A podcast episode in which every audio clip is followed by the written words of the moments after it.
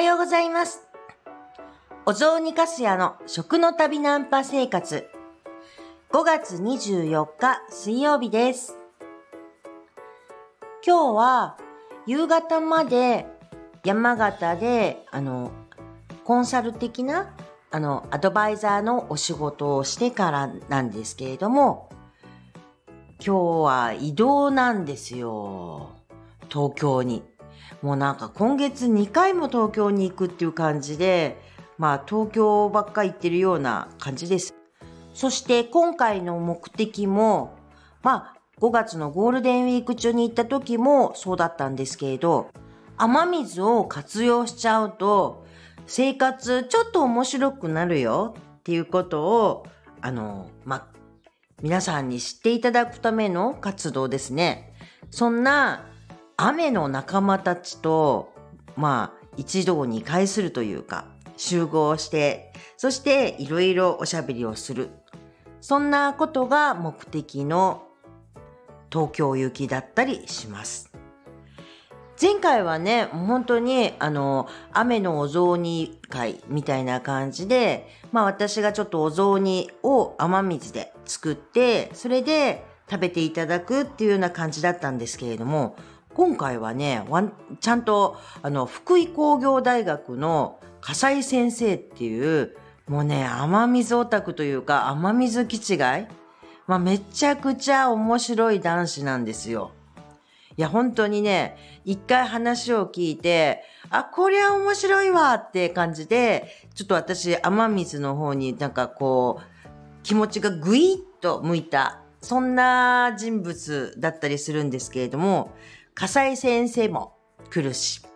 そして、えっ、ー、と、雨水タンクを作っている、まあ、日高さんっていう、えー、福井の社長さんも来て、そして、こっちの東京ではですね、えっ、ー、と、共同の、え、うんと、この前イベントやった会場の人たちだとか、あと、まあ、いろいろお手伝いしてくれるプレジデント社男子。そして、えっ、ー、と、川崎の都会中ビレッジ関連の皆さんと、なんかね、すごい面白いメンバーが集まるわけですよ。大体ですね、雨水面白いよって思っているけれども、その面白いっていうふうに思っているところの、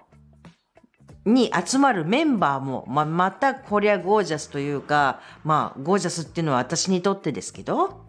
いや、面白い人たちの集まりになっちゃうわけですよ。何が始まってくんでしょうね。ちょっとね、楽しみです。大体ね、こういうのはね、面白い人たちが集まればもっと面白くなっちゃうわけですよ。で、そんなことが一番の目的だったりします。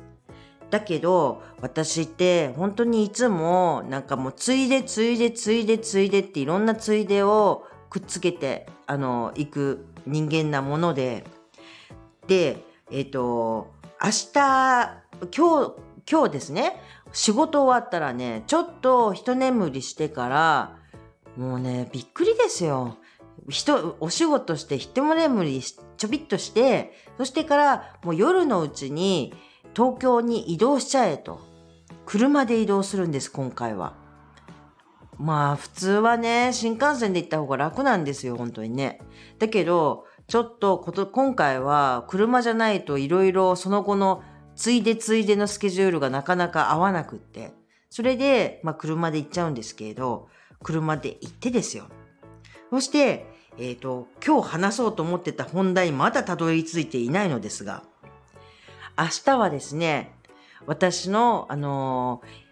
ー、2回目の学生時代の時の先生、女子女子栄養大学のえっと、根岸先生にお会いするんです。根岸先生っていうのはですね、あの、私にとっては、あの、山ごはんクラブっていうところ、あの、クラブ活動を女子栄養短大でいた時の2年間の間参加してたんですけど、その時の、あの、面白い先生方のお一人なんですよ。根岸由紀子先生って言うんですけど、実は私はあの37歳から39歳のまるっと2年間、社会人をした後で、女子栄養大学の短期大学部に2年間通っていたんです。そう。そこはですね、まあ栄養士を養成する学校だったりするんですね。ご存知ですか？栄養士さんって、あの、昼間の学生を2年間やらないとなれないんですよ。本当に。で、だから、もう、あの、夜間でだとか、あの、栄養士は勉強して取得することができないんですね。で、私自身はというと、栄養士さんになりたいのかというと、別になりたいとも思っていなかったんですよ。だだって、そう、もうその時は、今から栄養士さんになってどうするみたいな感じでだったんですよね。もう37歳とかですから。だけど、私、栄養学を勉強したかったんです。体の中でどんな風に食べ物がこう自分のエネルギーになっていったり、そうするのかっていうのを本当知りたかった。だけど、やっぱり私が1回目の学生の時は国際関係学部に通ってたんですよ。まあこっちは大学なんですけれど。まあ要は文系ですよ。ほんとね、理系のことっていうのまるでわかんなかったんですよ。科学とかね。で、やっぱり、うんと、体の中でどんな風にエネルギーに変えていくのかっていうところを知るにはですけど、やっぱり生化学がわかんないと、わかりゃしないよねと。なんかね、テレビ番組とかでこう解説してくれてたりするのってあるじゃないですか。それすごくわかりやすくて楽しかったりするんですけど、やっぱ根本理解できないなっていうのはもうずっと感じてたんです。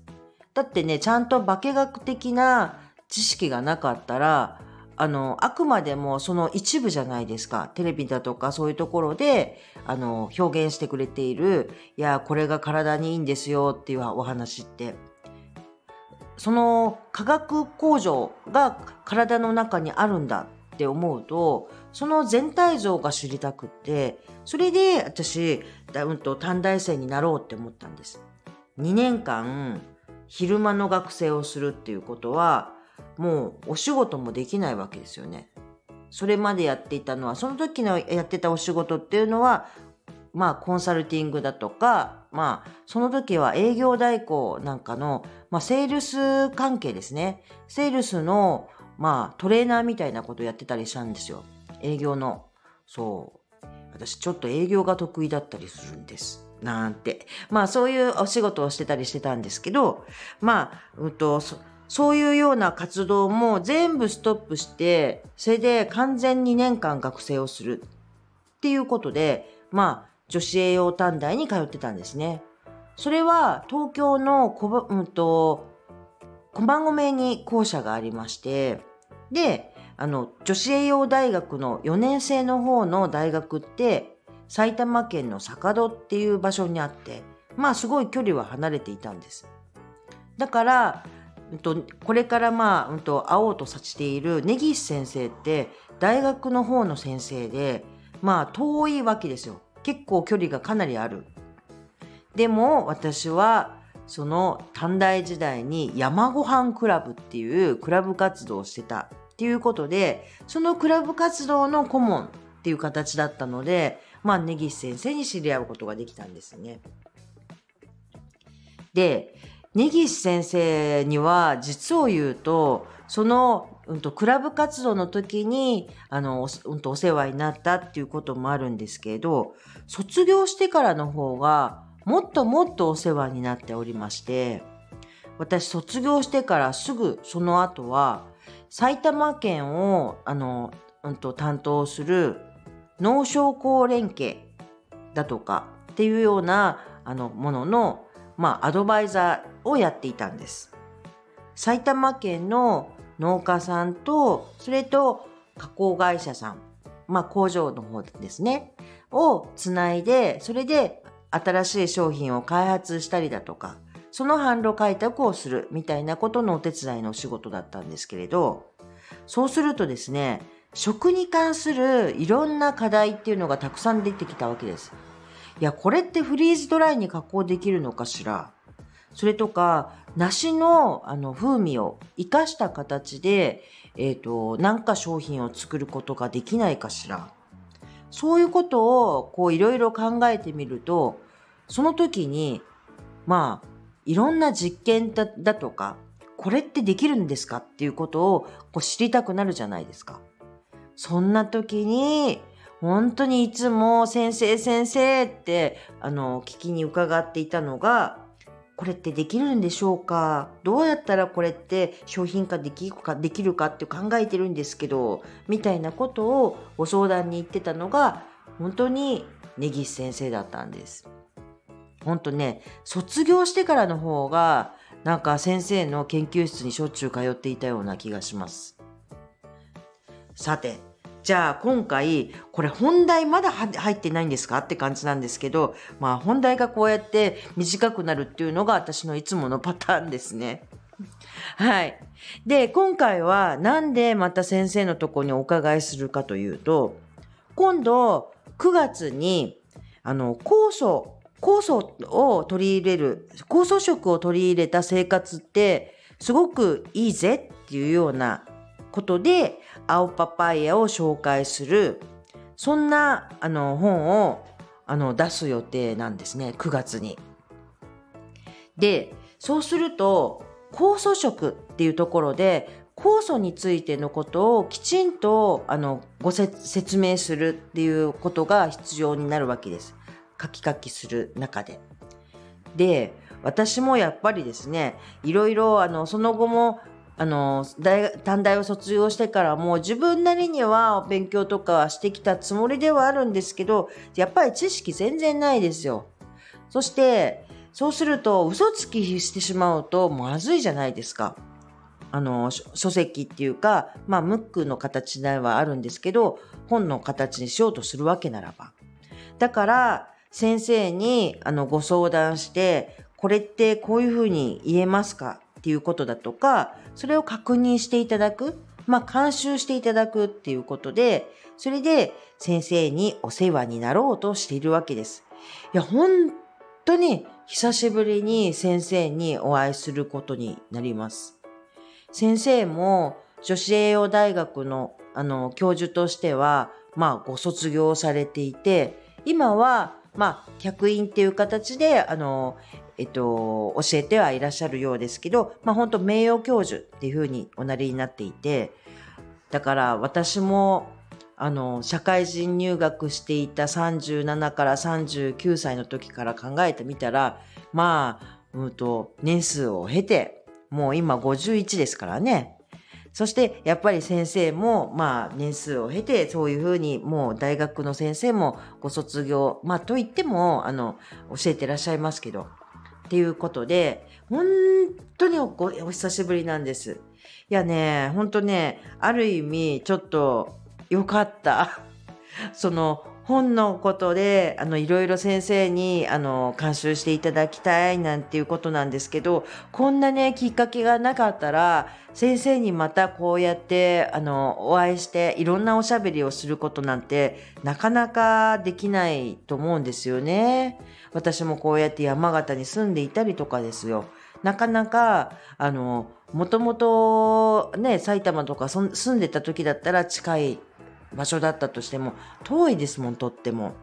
そして、なんかね、そんなき、あの、理由がなければ、先生に直接お会いしていろいろまた改めて習うと教えて、おこうっていうか教えていただくなんてチャンスないですもんね。もうね、私ほんとね、嬉しくって、ちょっとかなりワクワクしてるわけです。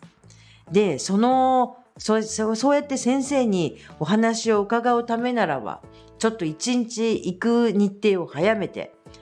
夜中に 車を運転して、そして、あの、東京の方に向かっちまえ、みたいな、そんなことで、あの、今日、ちょっと、ワクワクしていたりします。まあね、ただちょっと体はしんどいですね。まあ、そんなもんですね。っていうことで、まあ、そう、そんなこんなで、えっ、ー、と、東京に行こうと思っております。結局ね、今日ね、酵素の話をしようと思ったんですよ。まあ、酵素食ってどんなことっていうこと、これ話し始めたら多分終わらないですね。もうね、15分ぐらい経ってますもんね。まあでも高速食っていう酵素の今回はお話なので、青パパイヤだけじゃなくて、酵素食、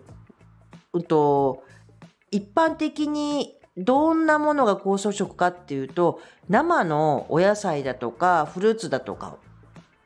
たくさん食べる方がいいよっていうようなことなんです。フルーツっていうかお野菜ですね。で、えっ、ー、と、まあ、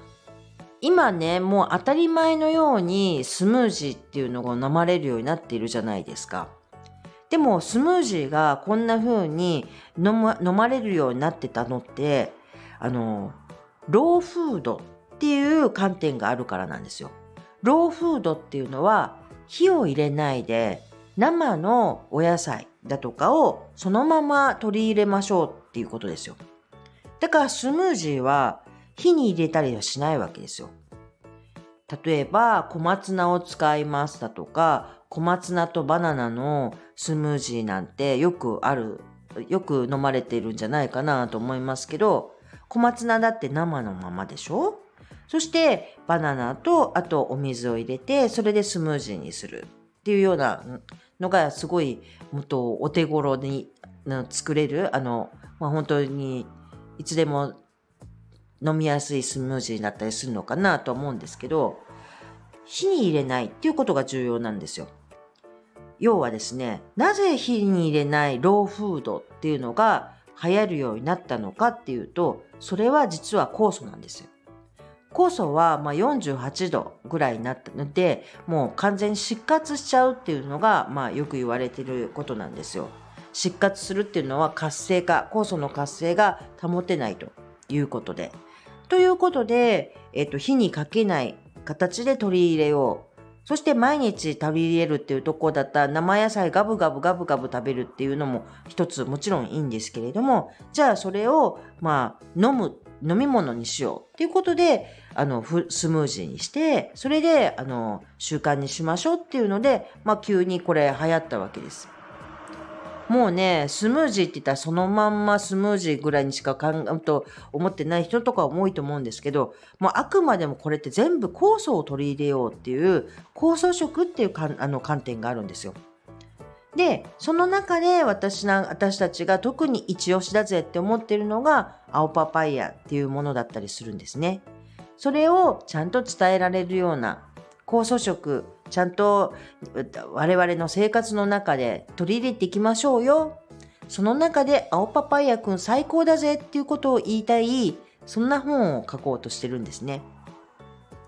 ああ、もう話が長くなった。もうこの辺でやめます。ほら、なんか結局本題って何だったの？っていうようなお話になってしまいました。すいません。ということで、えっ、ー、と、今日皆さんがにとって良い一日となりますように、私も頑張ってお仕事して、そして東京に移動するぞ。ってことで、さようなら。